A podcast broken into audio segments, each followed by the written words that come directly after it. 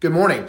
My name is Stuart Davidson. I'm the pastor here at Eastern Shore Baptist Church. Thank you for tuning in to today's podcast. You can learn more about our church by visiting our website, www.myesbc.net. Of course, if you would like to visit us on a Sunday morning, you'll see that we have life group classes or Sunday school classes that start at 9 a.m.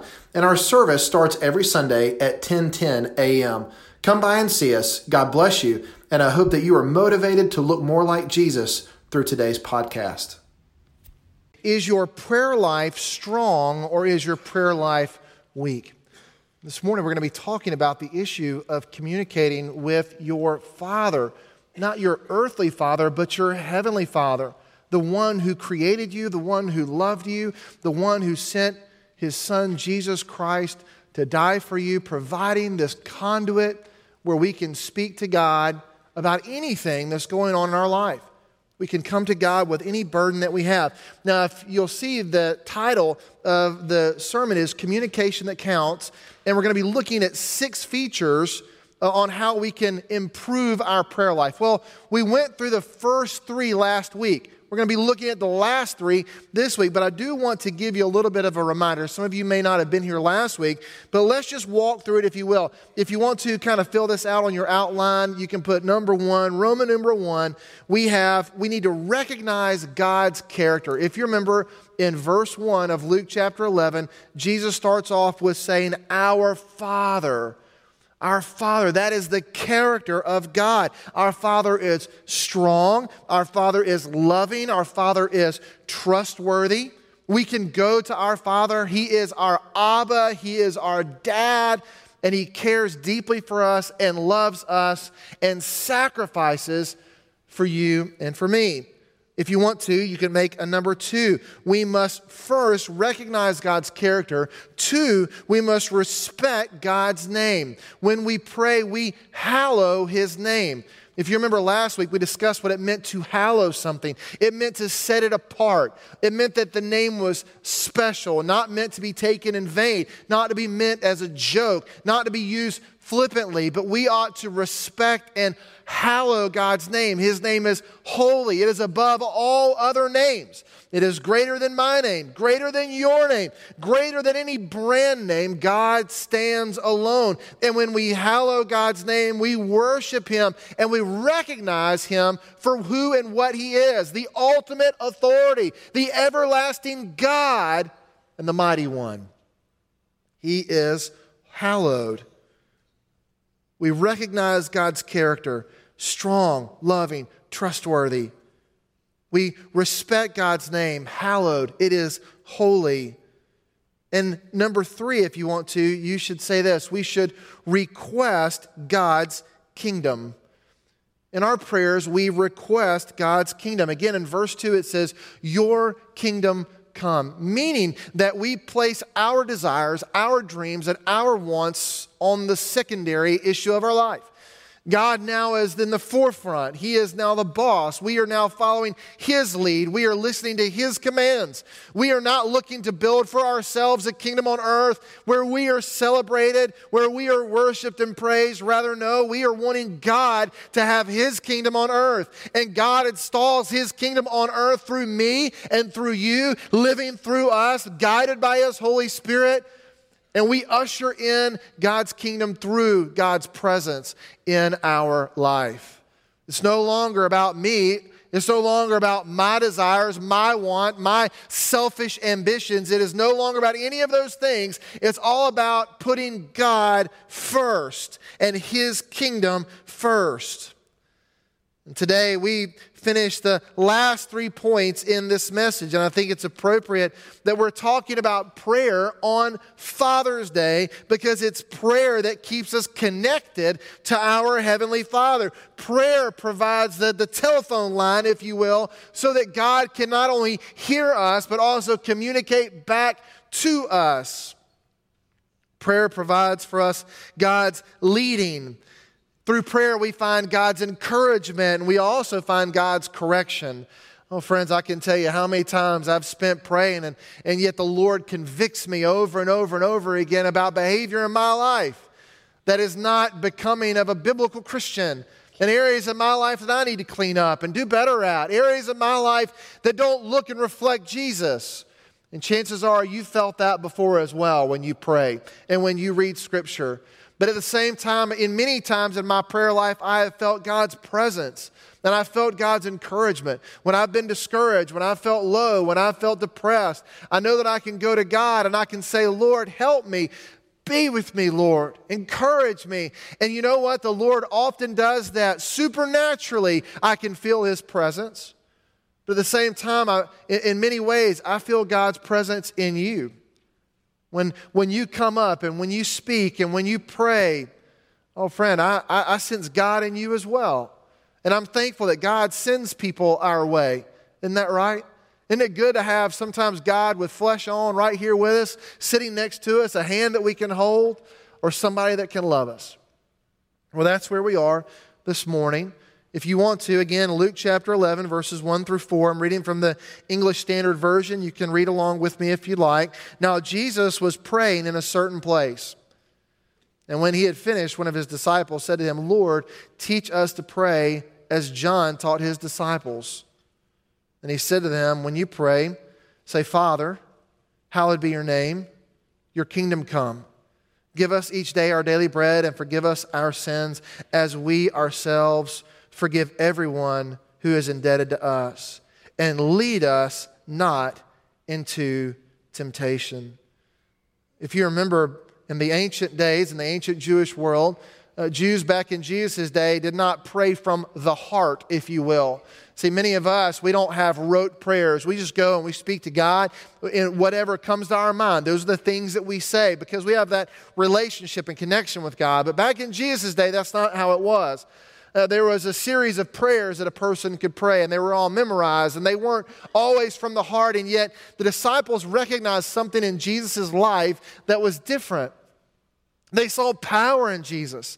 They saw authority in Jesus. And they recognized immediately that that power and authority came from his connection to God in prayer.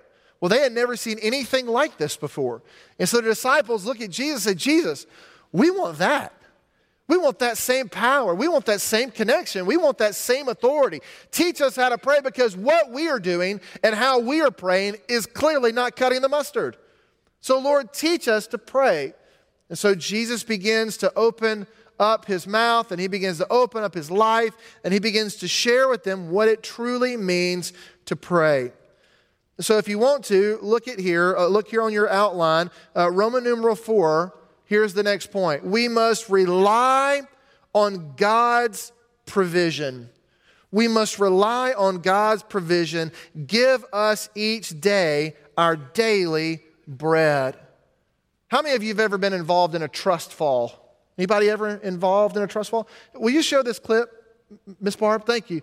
This is what and it means to trust. It'll be an exercise in building trust uh, between one another. So, Harrison, if you don't mind going first, uh, step up here on this chair and close your eyes.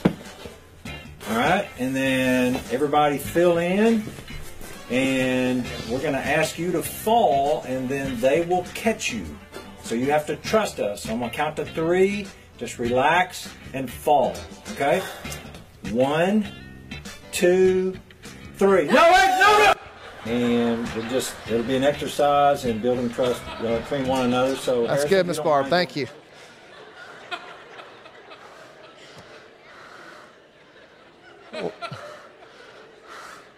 Gotta be honest with you, I laughed at that one pretty good too. It was really funny. It's hard to trust people, isn't it? there's a lot of truth in that exercise. You, you think people are going to be there for you, and you think they're going to catch you. You may even have people promise you, Oh, I'm never going to leave you, I'm never going to abandon you. When you need me the most, I'm going to be right there with you. And then what happens? Instead of falling backwards, you fall forward, and there's nobody there to catch you. You know, trust is one of the really most difficult things that we have to do in our lives. It's difficult to trust.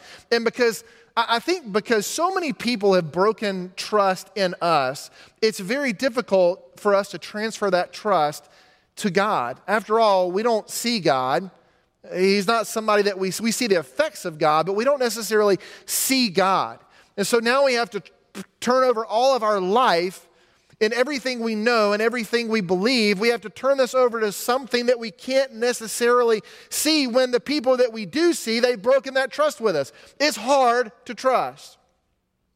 And yet, Jesus tells us that we can trust Him. Give us this day our daily bread.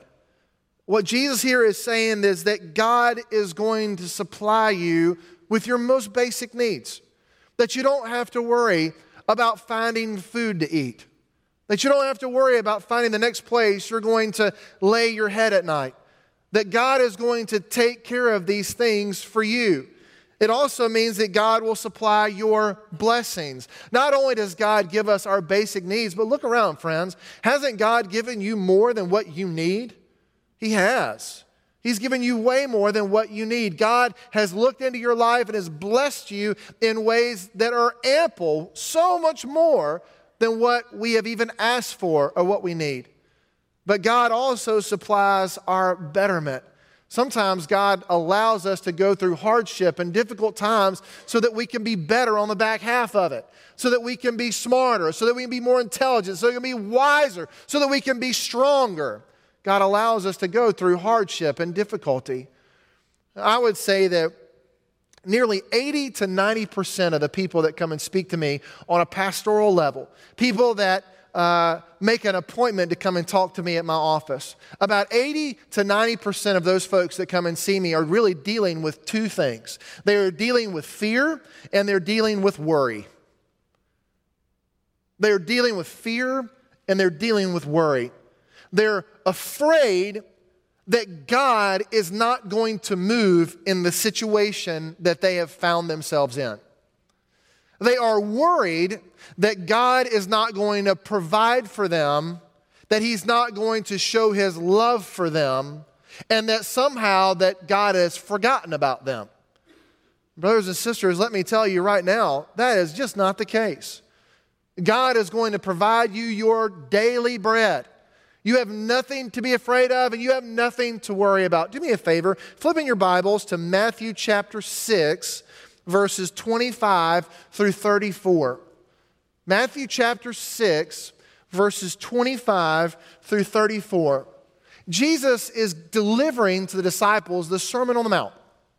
Followers everywhere, thousands of people. And Jesus is talking about one of humanity's greatest needs confidence and assurance. If you remember when I began this series in Luke, I, I, was telling you that the principles of humanity, the principles of what it means to be a man and a woman, have not changed at all. At all. Jesus delivered this message 2,000 years ago to people that were afraid and to people that are worried. And guess what? Here we are in 2019, and guess what people still are today? They're afraid and they're worried. It's an amazing thing. Listen to what Jesus says here. He says, Therefore, I tell you, do not worry about your life, what you will eat or drink, or about your body or what you will wear. Is not life more than food and the body more than clothes? Look at the birds of the air. They don't reap or sow or store away in barns, and yet your heavenly Father feeds them. Are you not much more valuable than they? Can any one of you, by worrying, add a single hour to your life? Friend, if you're going to underline, highlight, star something, you might want to underline that. I have to read that over and over again. I have to remind myself that verse 27 of Matthew chapter 6 exists. That I can't add an hour of life by worrying. I can't. In verse 28, and why do you worry about your clothes? See how the flowers of the field grow? They do not worry, or excuse me, they do not labor or spin. Yet I tell you that not even Solomon in all of his splendor was dressed like one of these. If that is how God clothes the grass of the field, which is here today and tomorrow is thrown into the fire, will he not much more clothe you, you of little faith? So, I, so, so don't worry saying, What shall we eat, or what shall we drink, or what shall we wear? For the pagans run after all these things, and your heavenly Father knows that you need them. Your heavenly Father knows what you need. But seek first his kingdom and his righteousness, and all these things will be given to you as well. Therefore, don't worry about tomorrow, for tomorrow will what? What will tomorrow do? It will worry about itself. Each day has enough trouble of its own. Friends, this morning, I, hope that you will remember that we can rely on God's provision. The good news about God is that God stands not only behind us, but in front of us as well. And we feel, when we feel like we have fallen, when we feel like we've got no way out, when we're worried about life and we're worried about whether or not God's going to supply our needs, remember back on God's faithfulness. Remember back when you thought God wasn't there, and guess what? Where was He? There. Remember how God guided you out of difficult situations, how He transferred you out of a job and yet brought you to a better job. Remember how you thought things in your marriage weren't going to work out, but guess who's sitting next to you today? Your wife or your husband. It worked out. Guess, remember about that prodigal son who you thought would never come back to faith, and guess what? God brought him back. God's not done. He's not finished with us yet. And I promise you, you can trust Him. Believe in Him that He's going to provide for you your most basic needs, and He'll even go bigger and better than that because He loves you and you're following Him. Trust, believe. Philippians chapter 4, verse 19 says this He says, And my God will supply every need of yours according to His riches in glory. God's going to supply every need, every need that you have. So we, one, rely on God's provision. When we pray, we can trust, Lord, I trust you. I believe you. These are the, my needs, Lord. These are the things that are going on in my life, and I believe that you can make these things happen. Now, look at Roman numeral 5. We have rely on his provision, and then we have reflect God's forgiveness. We must reflect God's forgiveness. In verse 4, and forgive us our sins, for we ourselves forgive everyone who is indebted to us. A few years ago, I read a story about a, a man living in Los Angeles, California, and boy, he ran out of patience and he ran out of forgiveness. The newspaper article said that he was arrested for negligent discharge of a weapon after shooting his toilet bowl five times with a 38 caliber handgun. That is, thank you. Somebody thought I was hilarious. Yeah. It's true. He shot his toilet five times and when they arrested him and when they did the police report, he claimed that he just got upset. He got angry and he couldn't take it anymore. His daughter, this was the culprit, his daughter had flushed a hairbrush down the toilet earlier in the day and it clogged the pipes. Now, thankfully, he did not shoot the daughter. That would have been bad. So instead, he shot the offensive toilet. Uh, by the way, I don't know the toilet's condition. I don't know what condition the toilet is in. I'm, I'm, I'm sure it's uh, significant and serious. Forgiveness. Forgiveness is a hard thing to do, isn't it? It's hard to forgive somebody you feel has wronged you or betrayed you. Which, by the way, every single person in this room has felt wronged by someone and has felt betrayed by someone. If you haven't felt that way, I want to tell you your day is coming. Generally, if you haven't felt that way, it's because you're a child and you just haven't lived long enough yet to experience that. But there is no greater heartache in this world than when you have felt wronged by a friend, by a loved one, or when you have felt betrayed by a friend and by a loved one. Friends, we, we've had folks in our, in our church who have had sons and daughters taken away from their families violently. When, when I say that we have to forgive, I'm not talking about she said something mean about me or, or he didn't do it the way I wanted him to do, so I'm really upset. No, I'm talking about real deep heartache. Forgiveness is hard, it's a difficult thing. So when we say that we need to forgive others, We ask the Lord to forgive us because we ourselves need to forgive anyone indebted to us. This is, this is the hardest thing to do, I believe, in all of Scripture to forgive other people. It's the hardest thing to do. Forgiveness means that we surrender our right to get even. We may not forget, but we let go we put the situation in God's hands and we trust that God will work out everything for His good, His glory, and to our holiness. By the way, you'll have a lot of preachers that will say it like this that we trust God will work out everything for His good, His glory, and our good. That's not always the way that it works. It doesn't always work out for our earthly good because God is not in, he, He's not intending on building an earthly kingdom for me. He's built an earthly kingdom for himself. Now, what God does is he'll bring things about for his good, his glory, and our holiness. Forgiveness is something that purifies us from sin. It's the very thing that Jesus did on the cross. Do you remember when Jesus forgave the criminals as he was dying on the cross? It was for God's glory, it was for God's good, but it was not great for Jesus. Jesus ended up succumbing to death. And sometimes forgiveness is a, an incredibly difficult thing for us to do. Forgiveness means that we rediscover the humanity in the one that did us wrong. This means that we don't define the wrongdoer by their betrayal or by their wrong, but rather we see that person as an object not of wrath, but as an object of forgiveness. Aren't we glad this morning that God did not look at us and see us defined by our sin. That when we have Christ in our life, God doesn't see our sin, He sees His Son. And because He sees His Son, we are no longer objects of wrath, but now we are objects of mercy. We're objects of forgiveness.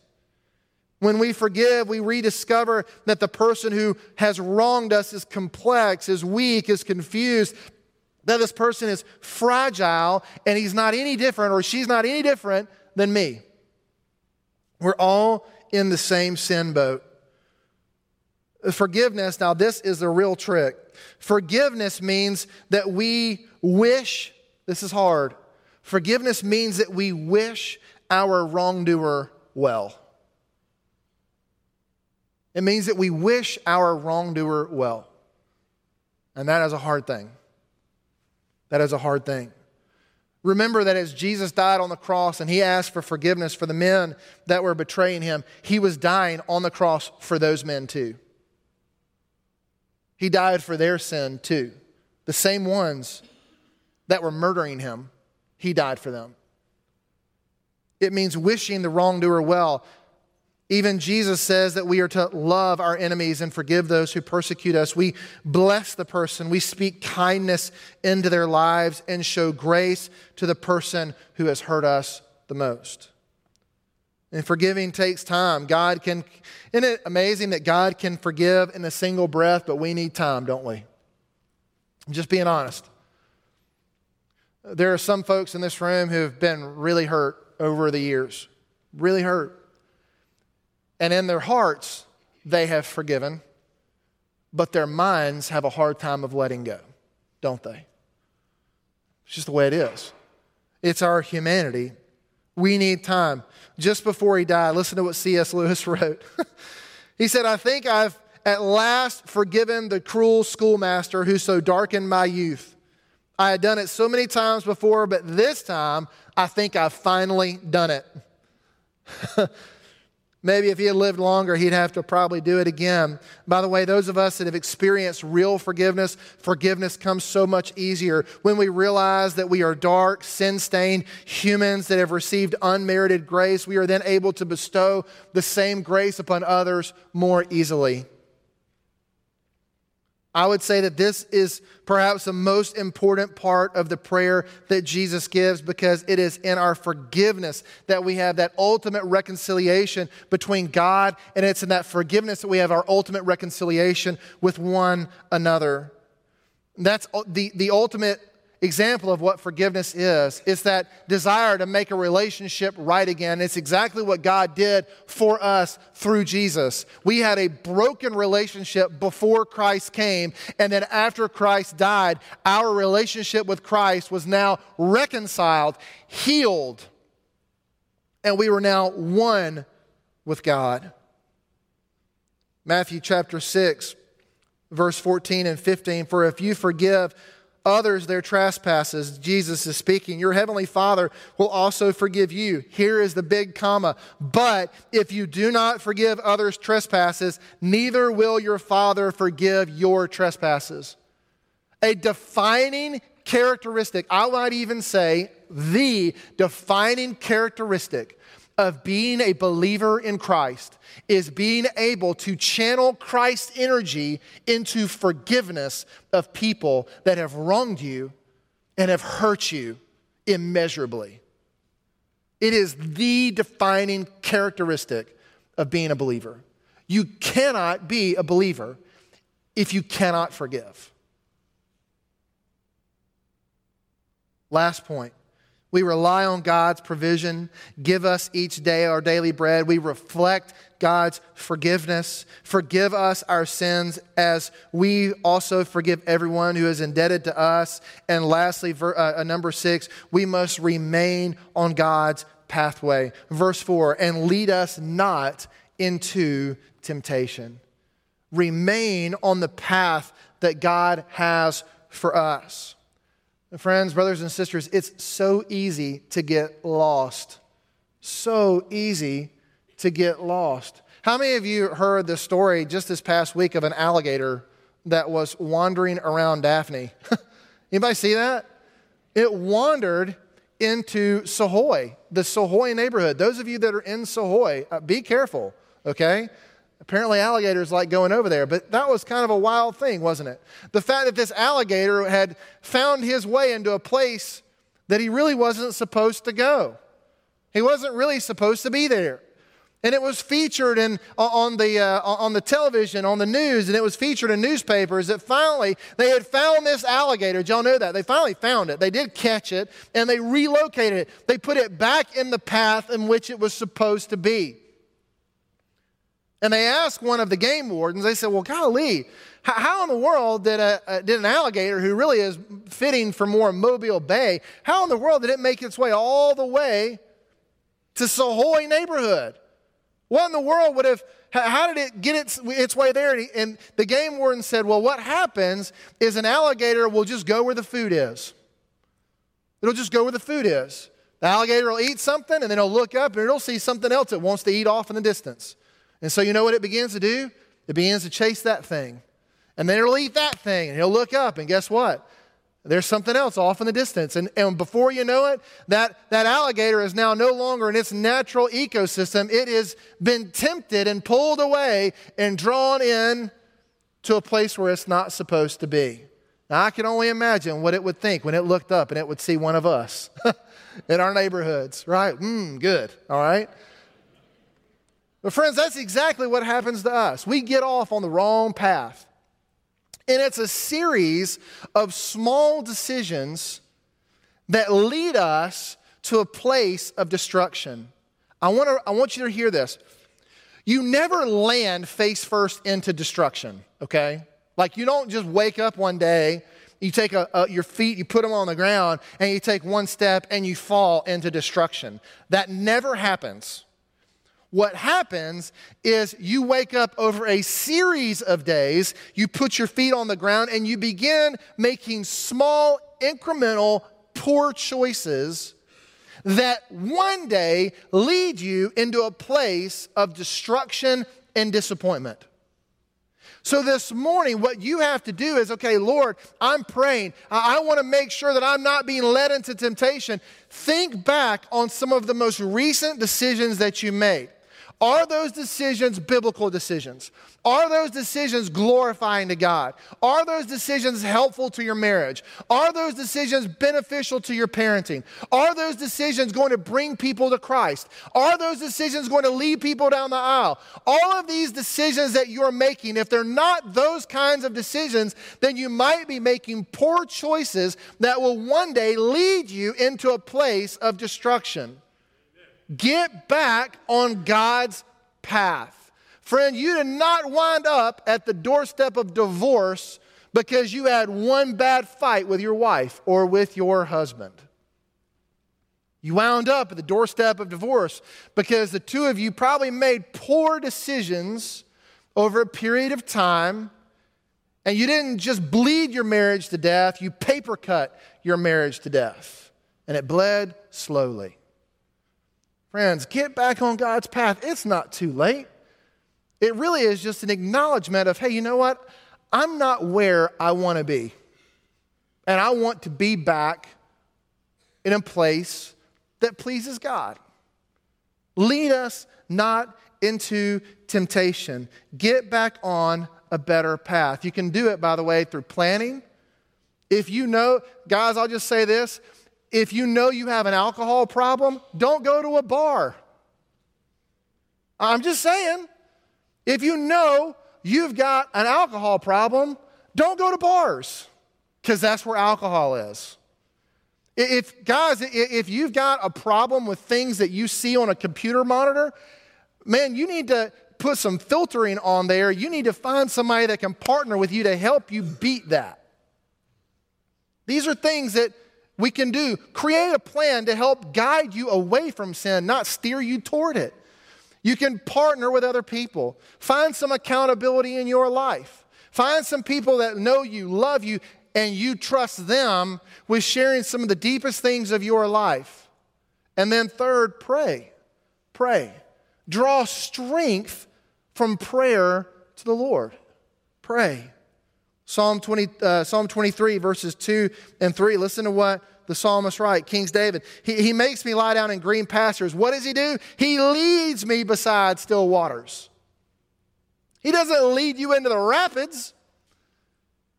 If you listen to him, he'll lead you beside still waters. He restores my soul. He leads me in paths of righteousness. He doesn't lead you into paths of wickedness. He leads you into paths of righteousness for his name's sake.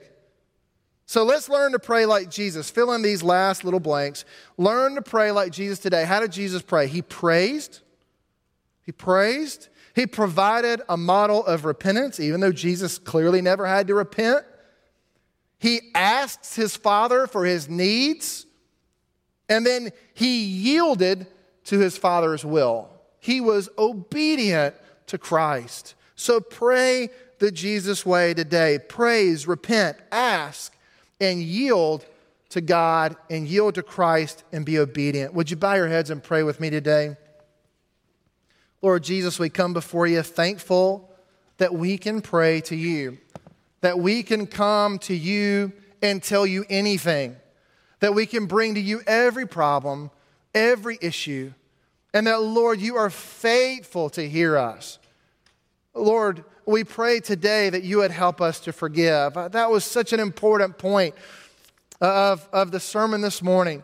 Perhaps there's someone in here today that is still holding on in their heart and in their head uh, of somebody that has hurt them or betrayed them. Lord, I know it takes time to forgive. But Lord, I pray that you will open our hearts so that we can allow Christ to heal that wound that has happened in us. Lord, today, maybe there's someone that needs to pray for the very first time, crying out to you, asking you to come into their life to save them. I pray that they would do it. Lord, again, thank you for this powerful service. And we pray that it has been beneficial for you, that it has been glorifying to you, and that it will help us in our journey towards holiness and surrender. And we pray these things in your name today. Amen. God bless you.